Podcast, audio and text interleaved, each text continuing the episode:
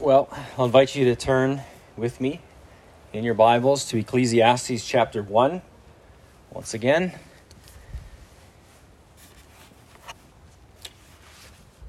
There are obviously lots of different kinds of people in the world. I think we all readily understand this. Uh, but there are those who are prone to think very deeply about various types of matters. Uh, to think about, for example, the big questions about life, uh, to, to give them consideration and to wrestle with them. Uh, that is, life's meaning, uh, where this is all headed, the significance of various actions and events, even beyond the present moment, pondering one's own life in light of the bigger picture, in many cases, wanting to find a measure of meaning and significance for themselves. Uh, others are not wired quite the same way, uh, don't maybe tend to, to think about matters in that way. They're content to just, you know, have lunch and then figure out the afternoon after that.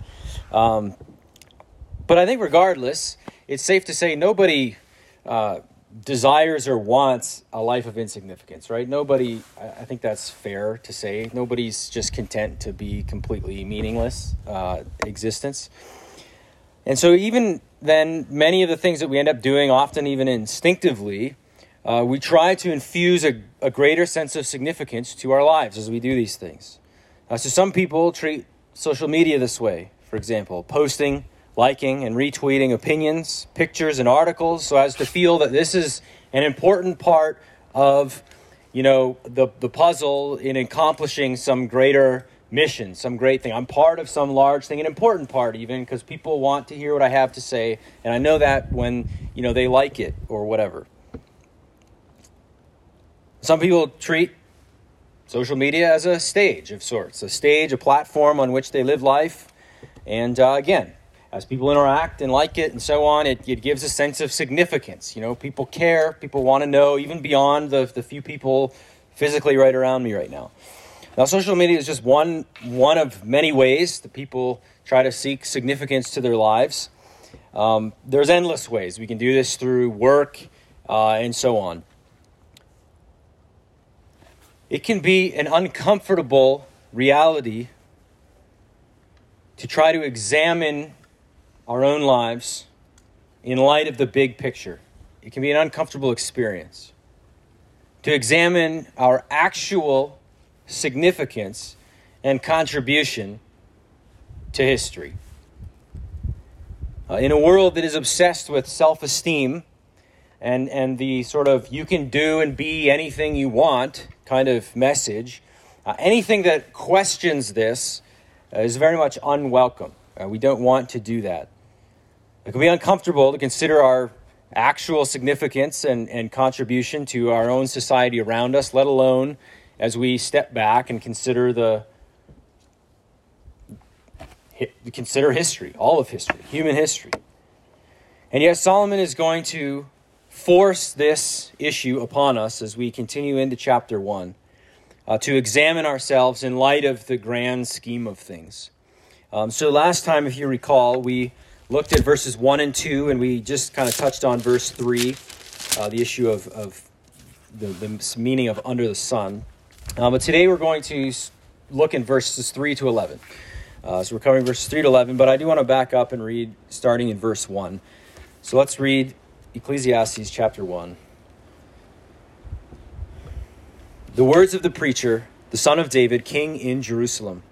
Vanity of vanities, says the preacher. Vanity of vanities, all is vanity.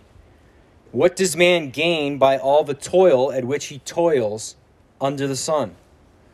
A generation goes and a generation comes, but the earth remains forever. The sun rises and the sun goes down and hastens to the place where it rises. The wind blows to the south and goes around to the north. Around and around goes the wind, and on its circuit the wind returns. All streams run to the sea, but the sea is not full. To the place where the streams flow, there they flow again. All things are full of weariness. A man cannot utter it. The eye is not satisfied with seeing, nor the ear filled with hearing. What has been is what will be, and what has been done is what will be done, and there is nothing new under the sun.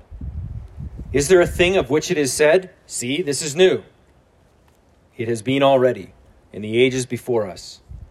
There is no remembrance of former things, nor will there be any remembrance of later things yet to be among those who come after.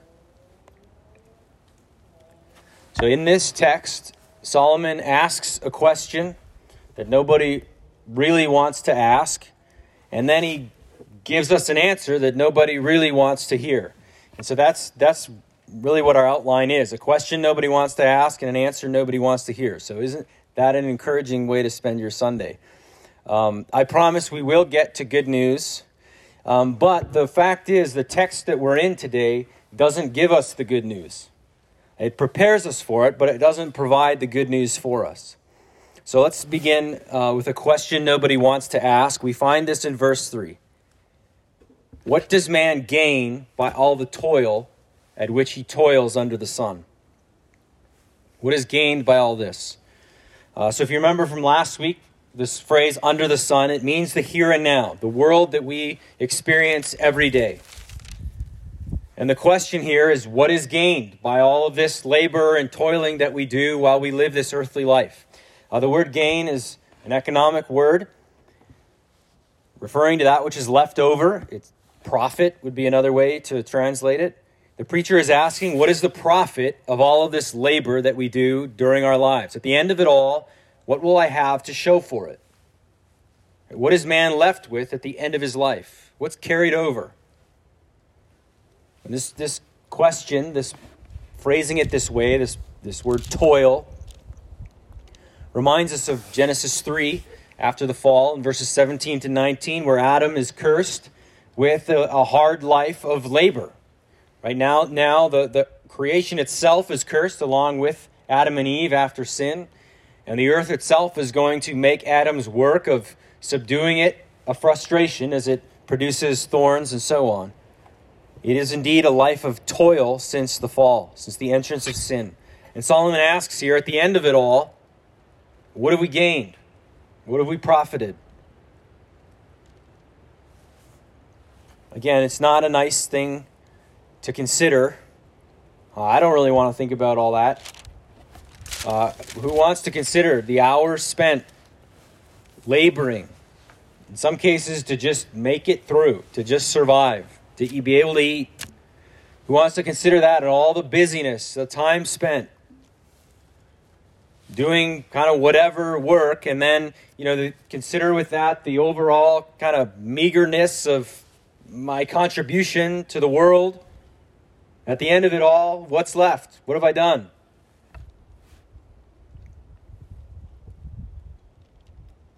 And this question about toil and its place all this work that we do as we live under the sun, this is something that he's going to return to throughout the book as he raises it here. So, again, we live, I think, you know, this is self evident, I trust. We live in a, a very distracted age, a distracted age that kind of keeps us from, often, keeps us from considering this kind of question. Although I, w- I suspect um, that this question does still gnaw at a lot of people and perhaps explains why so many are depressed, as we are continually told and reminded. That even with all of the sort of numbing and busyness, uh, there's still this nagging what's going on here and what's the point of all of this? Where's this all going? What's the gain from all of this? Now, of course, we're in verse 3. If you remember, verse 2 is really Solomon's text for the book, his main text as he preaches his sermon. So we've already seen that he has declared all is vanity. It's like a vapor. This life is like a vapor. And now he asks, What gain is there from our toil under the sun? And we know, we know already what his answer is going to be, even before we read on. And this does lead us into the second point uh, which where we'll stay for a little while here, an answer that nobody wants to hear. Uh, we know what his answer is, don't we? Before we even continue to verse 4, what's gained? His answer is Nothing. And this is this is basically the answer we we are afraid of, right? We don't really want to think about this because we're, there's a part of us that's a little concerned that the answer is nothing. Just give me something that will numb the pain, just distract me. But Solomon's making us consider this. The short answer is nothing's gained, but he has more to say to help us grasp that in the grand scheme of things, life in a fallen world is repetitive, it is fleeting, and it accomplishes very little. So let's look at this. Uh, verse 4. He says, A generation goes and a generation comes, but the earth remains forever. There's a cycle here generations of human beings coming and going. And if you just, the, the brevity of that statement is kind of eerie, I, I, I would suggest. In the two seconds, I don't even think it takes two seconds to say that statement. A generation goes and a generation comes. In just that, that simple statement, you imagine whole generations rising up, living their lives, interacting, and then gone. And then it happens again, and then they're gone. And again, and again. This fleeting, passing nature of life is brought before us, even just in the simplicity of what he says here, how, how straightforward and basic and quickly he's able to get that idea out. Generation goes and a generation comes. And then there's a contrast raised here these generations of man rise up and then they fall away, but the earth remain, remains on. It just continues. Earth watches as men just come and go. We live our lives and then are gone.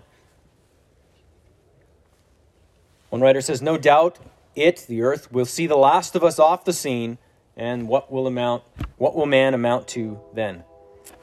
Another commentator notes that there's a sense of indifference here of the universe to our presence. It was here before we came, and it will be here unchanged after we've gone. It remains. We just kind of we come and we go. And within this repetitive cycle of generations, you and I come along and take our place. And if our entire generation comes and goes with little to nothing to show for it, then what of my individual contribution to all of this? This is the inescapable question. Solomon continues, verses 5 to 7, where he examines the earth a little more closely. It remains, yes, it just continues on, yet it too is subject to repetitive cycles of its own that really don't seem to accomplish a whole lot. And they serve here as illustrations for life. So look at verse 5. It says, The sun rises and the sun goes down, and hastens to the place where it rises. That word hastens is the word for uh, panting or gasping. So this picture is, again, he's looking at things from our perspective. Earth, the sun rises and sets, and then he says it's like hustling to get back to the starting point again and do it all again the next day. And this just continuously happens over and over again. It's never done. It's this picture of a tired sun. Now we know that the sun technically does not move. Um, but we still use this language today, even though we know this, right? The sunrise, sunset. It disappears at the end of the day, and then sure enough, there it is again in the east, to our east, the next morning. So this picture is just this repetition, and just it never ends in sort of this exhausting repetition. What's accomplished by this?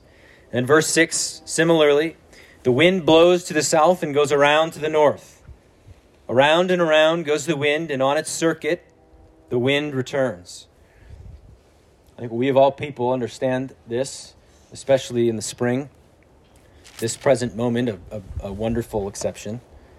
It's windy all day, but hopefully, maybe it'll die down in the evening.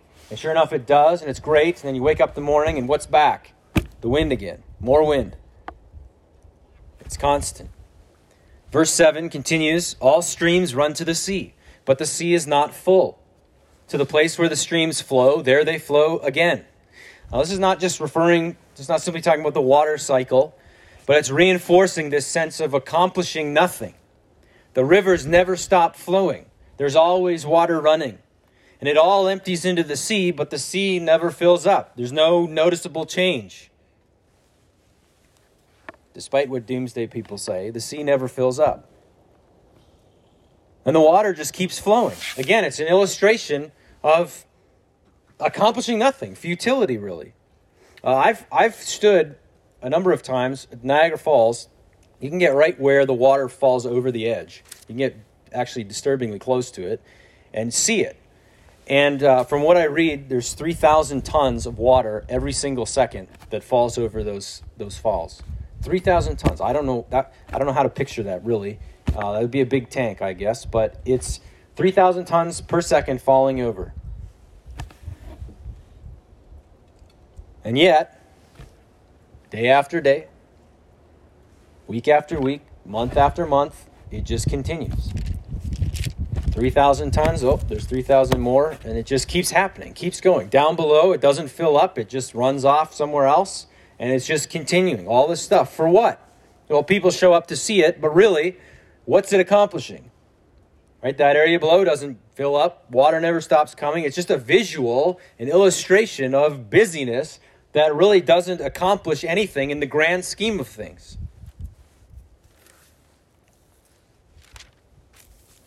It's just constantly flowing. This is what he's getting at. And then at the beginning of verse 8, he draws a conclusion from verses 5 to 7. All things are full of weariness. A man cannot utter it. You can sense the exasperation of it. There are wearisome cycles that just repeat themselves and accomplish very little in the end. They just keep going and going. Solomon is now turning, here in verse 8, from the natural world back to man. Man cannot, there's nothing to say in response to this, this weariness of viewing everything just round and round with nothing to show for it. It's just on and on and on. It just stays, it just keeps going. Nothing's accomplishing. What's going on? It's unutterably exhausting, is what he's saying. Now, this might seem a little bit harsh, maybe a little bit too much. Just, Solomon, take it easy. Just relax. Enjoy the scene, maybe. Remember, he's, he's talking here about the big picture purpose, meaning. What's this all about? What's this for? And as he looks out into the natural world, he just sees these endless cycles that don't seem to, in the end, accomplish themselves. They just repeat themselves. And if you're searching for meaning and you look out and see this, it just becomes a weariness. Even if it looks nice to the eye, there's no real point to it. And this is serving as an illustration of life. Generations go and they come.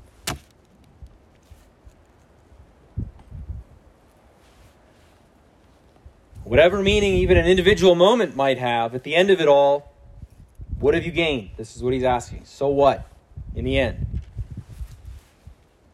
And he continues describing mankind's condition, mankind's place within this exhausting world. In verse 8b, second part of verse 8, the eye is not satisfied with seeing, nor the ear filled with hearing. Very literally, these statements are true.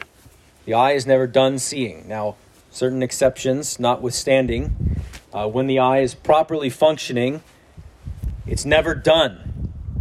As long as the eye works as it ought to, it never, it's never done looking at stuff. It's never finished. It's never satisfied with what it sees. Same with the ear. It's always hearing, there's always sound entering into it. So this is literally very true. The ears and eyes are never satisfied. And yet again, this is also a, an illustration. This is true as a comment on human nature. We're never satisfied. There's always something more that we're pursuing and chasing after. And he's going to come back to this. Chapter 4, he says this about the pursuit of wealth. He says, Again, I saw vanity under the sun. This is chapter 4, verse 7. One person who has no other, either son or brother, yet there is no end to all his toil, and his eyes are never satisfied with riches. So that he never asks, For whom am I toiling or depriving myself of pleasure? This also is vanity and an unhappy business.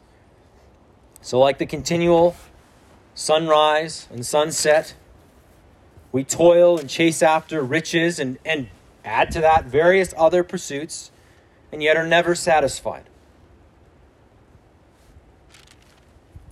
Proverbs 27 20. Sheol and Abaddon, death, are never satisfied, and never satisfied are the eyes of man. Again, always looking for the next thing unrest, discontent. There's busyness to our lives, but never arrival. And finally, at the end, no ultimate profit. The streams just keep flowing, but the sea is never full. We just keep busyness, and then it's over. The end comes. And so it's not just that we are caught living in a world of futility and ha- with these endless cycles that he's talked about, but our very nature, he's saying, is one that's never fully satisfied. This, this futility is within ourselves as well. Solomon knows that there's this continual pursuit that goes on and on, and then all of a sudden, individuals, whole generations just pass away, and he's saying, What profit was there in any of that? Someone might object, well, we try to leave the world a better place for those after us, right? We'll try to improve some things for the time we have here. Well, Paul Solomon has something to say about this. Verse 9 What has been is what will be, and what has been done is what will be done, and there is nothing new under the sun. Is there a thing of which it is said, See, this is new? It has been already in the ages before us. Now, this idea of nothing new, people might point to inventions to say that's see there's new inventions there's new things try to maybe discredit or get around this statement. Um, solomon i would submit to you is very aware of technological development. Uh, he's solomon after all he's brilliant. This is not really the thing that he has his sights on when he says this. Although there is a sense in which many of our new technologies are just kind of repackaged improvements of other things. I, I even saw somebody pointed out, uh, you know, what is a machine gun if not just a very sophisticated and complex and more deadly rock thrower? Was one comment. Which, if you think of it that way, yeah, okay, it is kind of a, an object that's been done before. Uh, but but technological development is not really what what he's after here. The reason that this statement catches us is because of the assumption of great progress, the assumption of our own greatness and the greatness of our own age and our own empire. In our time, we think we're so, so very clever. And we look back on those who've come before us with tremendous disdain and with absolutely zero tolerance for their shortcomings, the ones that we deem to be particularly bad. Uh, we have technological sophistication, and so assume progress in every area. It's an unmerited assumption. And that's why this, very, this statement hits us between the eyes. It stops us to consider this assumption and claim of progress more closely. And Solomon reminds us that so much of what is supposedly new and brilliant and great is really just repackaged as one writer says, in their new guise, the old ways go on. And if you think about what so many think is brilliant and, and, and would call progress today, is, is nothing of the sort. I mean, you, you, you examine some of these things from a biblical worldview and, and, and just a, a even cursory understanding of history, and you can see this. I mean, think of you know, environmentalism and the green movement and all that it represents today. I mean, it's it's it's earth worship is what it, it is. It's earth worship. It's yes, this brilliant progress is a return to worshiping creation itself. You know, the, how, tell us about this progress. Like the Bible condemns this very clearly. Romans one shows us this is is classic idolatry. It's a, it's paganism is what it is. It's worshiping creation instead of the creator who stands outside of it. I mean, there's a, I remember seeing a, a, a tour, there's a UN climate change uh, conference in Europe somewhere, and, uh, and, and someone is walking through the public area, and there's an altar, a shrine, where people were making offerings, and it was, there's pictures, religious imagery and stuff. It's, it's paganism, is all it is. So all this progress, and we're just it's worshiping the earth. This is just one area. Uh, what people tout as economic and and political greatness these days. I mean, if you just examine the last hundred years, you'll see this is not greatness, and this is these are very bad ideas that have resulted in many millions of dead people. There's nothing new under the sun, especially when we consider human nature. We're not improving it. We're not improving it. The golden age, the utopian society, it never arrives and it's not going to arrive. Well, maybe there's nothing new, but at least people will remember us, right? We can leave a legacy. We leave a legacy behind. Well, verse 11 there is no remembrance of former things, nor will there be any remembrance of later things yet to be among those who come after. Solomon says there refers to former and later things. Um, certainly, he's talking about people, about generations. And he's reminding us of the fact that we forget. I mean, how many of us here even know our great grandparents' names?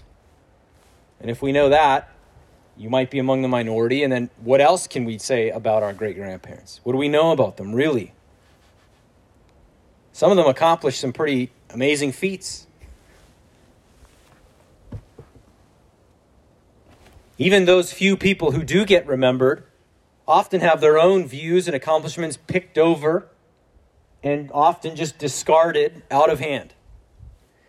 Uh, there's uh, in 2008 there was a, a report that one fifth of teenagers in the UK thought that Winston Churchill was a fictional character, but who thought Sherlock Holmes and King Arthur were historical. So one, one of the, the, the men who is like a titan of 20th century politics, uh, Winston Churchill, a major figure in the UK's own history, uh, just 60 years later after his time of service, and, and, and a fifth of the teenagers think he's a, a myth, but these other figures like Sherlock Holmes are, are legit. And so, if the other 80% of teenagers can recognize he's historical, how many of them understand his significance or what he did and so on? My point simply is that even those whose names might go on and be remembered, still really what they've accomplished and done are not really remembered. There's no remembrance of former things. And so, if you're searching out meaning and significance in the grand scheme of things, consider that just a short while after you die, and possibly even before that, nobody will have a clue who you were.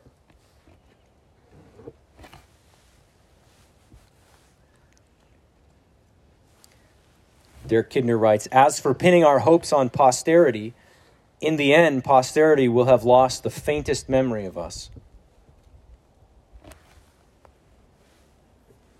The odd name gets remembered through history, but the vast majority of human beings who have walked this earth have died and been completely forgotten.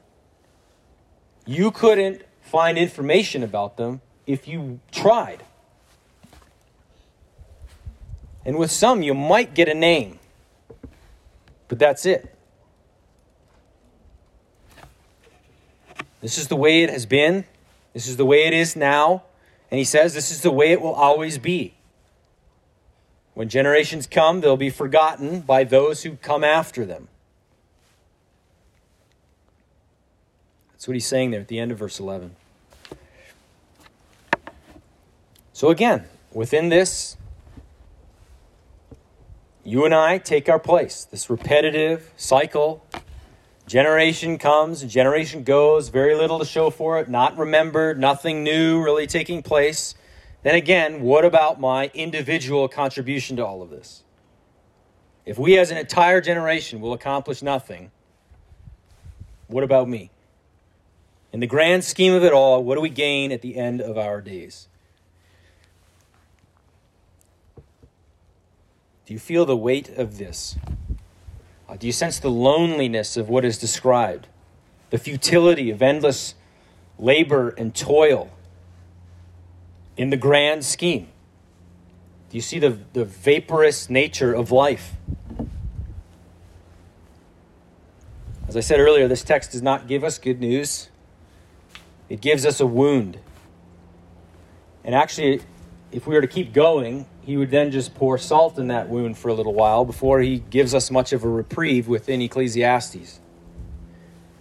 And yet, if these words wound, they are the faithful wounds of a friend. This is something that's healthy for us to consider and to think about. It is a wounding with the intent to heal, like a doctor who's got to re break a bone in order to set it properly. As I said last week, one of the one of the things that Ecclesiastes does for us is it helps prepare us to receive the gospel of Jesus Christ. It does this by making us face the realities of living in a fallen world. And so, right out of the gate here, we're reminded of the fleeting nature of life. That you and I, along with everyone in our generation, will die. And our overall impact on everything is basically nothing. Very minimal. The world itself that we inhabit is in bondage to sin. We read last week uh, in the service from Romans 8, verses 18 and following, where Paul talks about the creation being subject to futility by God as a result of the fall. The world we live in is in bondage to, to sin because of sin. And humanity is unable to explain, find satisfaction in, or alter it. And so this passage screams for a solution to this. Can this really be it? Uh, what is the point then? And, and if we don't look out into eternity, if we don't look to Christ, there is no answer to it all, and there is nothing but despair. And Solomon will, he will point out into eternity. He will point out to when we stand before the Lord. And what he sees in part, the New Testament scriptures proclaim more fully that the Lord Jesus Christ has come in the form of man to bring redemption from this curse, this curse of sin, this very curse that brings about all of this futility. Sin is personal. That is, each individual, each son or daughter of Adam has violated God's law and will answer to God for this. Sin is personal, and yet it has also had a cosmic effect, as earth itself was cursed and subjected to futility. Again, that's what Paul talks about in Romans 8. That's exactly what is being described here in Ecclesiastes chapter 1.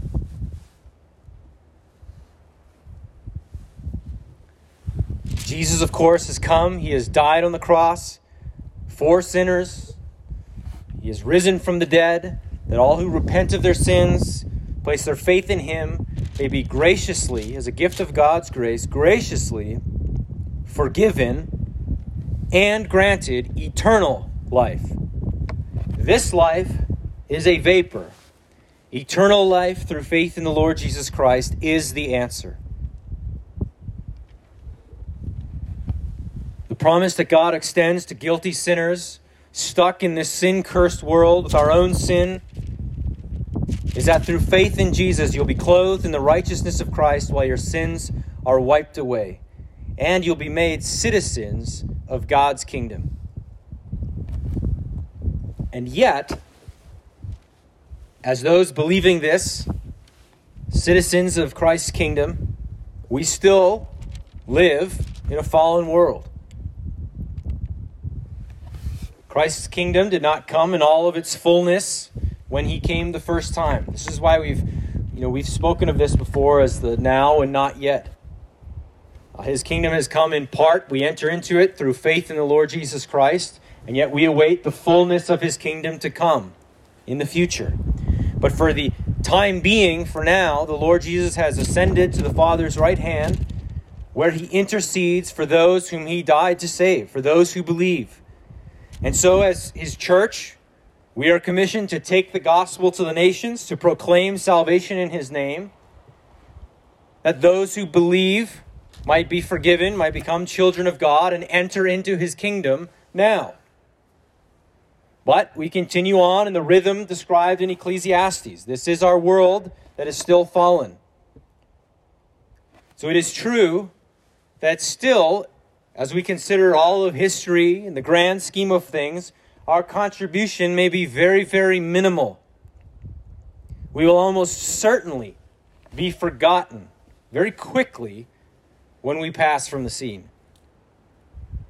We will still pass with our generation if the Lord delays.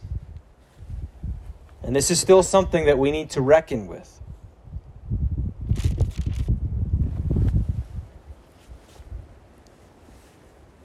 Not find things to just kind of play, you know, just cover over this so we might ignore it, but to reckon with this.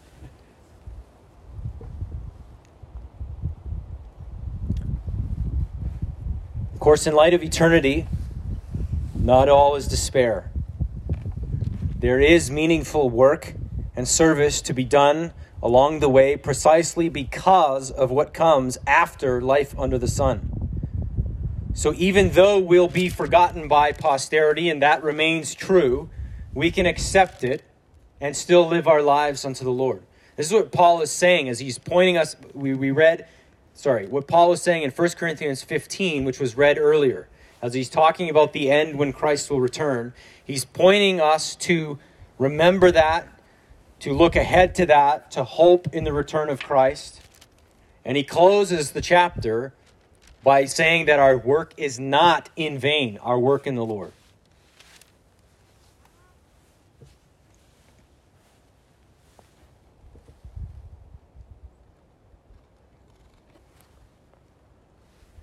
And so, just one example of accepting this. Uh, there's the, the saying that I believe goes back to uh, Zinzendorf, if you know who that is. This is a saying that gets repeated amongst many gospel ministers is preach the gospel, die, be forgotten. That was his advice. that doesn't sound uh, that amazing. But preachers can and should be content with this. This is this is this is owning the wisdom of Ecclesiastes, what Solomon is pointing out to us. Teaches us this is not only an acceptable thing to say, but something to be very content with. And yet, this sort of thing is not just for preachers, if all believers would fully, maybe more fully, accept the reality of life in this fallen world with all its limits, its boundaries, its frustrations, its brevity, our inability to take gain with us, the very the likelihood of being completely forgotten, as we make peace with this, we all can learn to be more content with our place in this fleeting world, with the lives that God does choose to give us, whatever that might look like whatever that might bring, because we look out beyond life under the sun.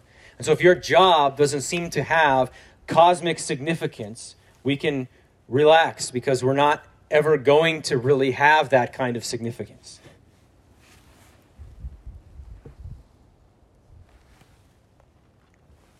Again, as we read from 1 Corinthians 15 earlier, in its beautiful portrayal of the believer's ultimate hope, the final resurrection, when the Lord Jesus returns in glory to establish the fullness of his kingdom,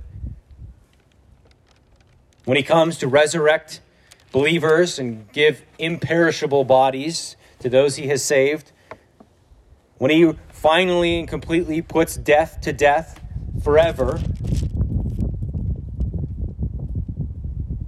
it is then that the futility of the earth itself will be abolished. And as Paul says again in Romans 8, speaking of creation, it will be set free from its bondage to corruption and obtain the freedom of the glory of the children of God. The new heavens and the new earth will see the futile cycles of generations coming and going put to an end, And it is the Lord Jesus Christ who accomplishes this.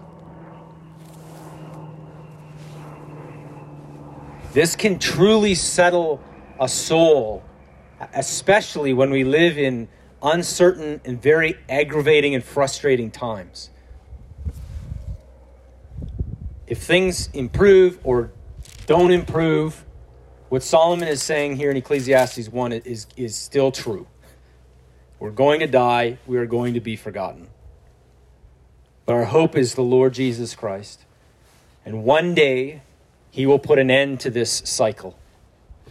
And he will bring about his kingdom in fullness. And we will dwell forever with the Lord. Again, this hope can free you to live this life now in contentment and to even joyfully go to your grave with no great fanfare. So place your hope in the Lord Jesus. Renew your hope in Him.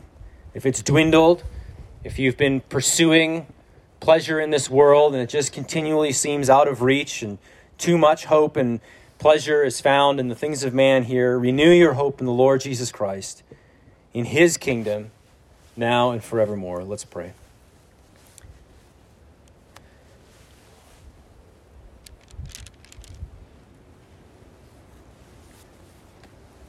Our Heavenly Father, we again thank you for your word and for its raw honesty about life under the sun. We thank you for the answers it does provide. Though there's much we don't understand and know, you've not left us without light.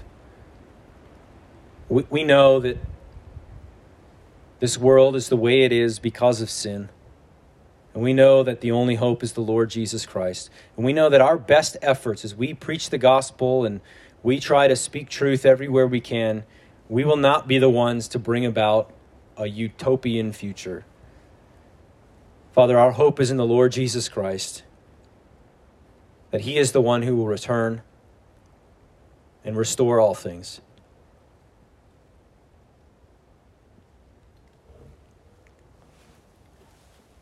Father, we thank you that you sent your Son to die for sinners that through faith in him, we can be pardoned of our transgression and clothed in his righteousness. Father, I pray for each one of us that we would that you would just give us each all that we need. Father, for those who are perhaps already feeling discouraged, that they would find great encouragement and hope in Christ and in the, the, the new heavens and new earth and all that yet awaits us. For those of us who are on the treadmill trying to find some sort of significance, ultimate significance where we ought not to find it, I pray that we would get off of it. I pray that we would rejoice in Christ and live our lives with a sense of calmness and purpose as we seek to know you more and point people to you. We thank you for this church. Thank you that we can be together and gather and hear your word and have fellowship and sing praises to you. We thank you for your wisdom. We ask you to help us with all of our needs. In Jesus' name, amen.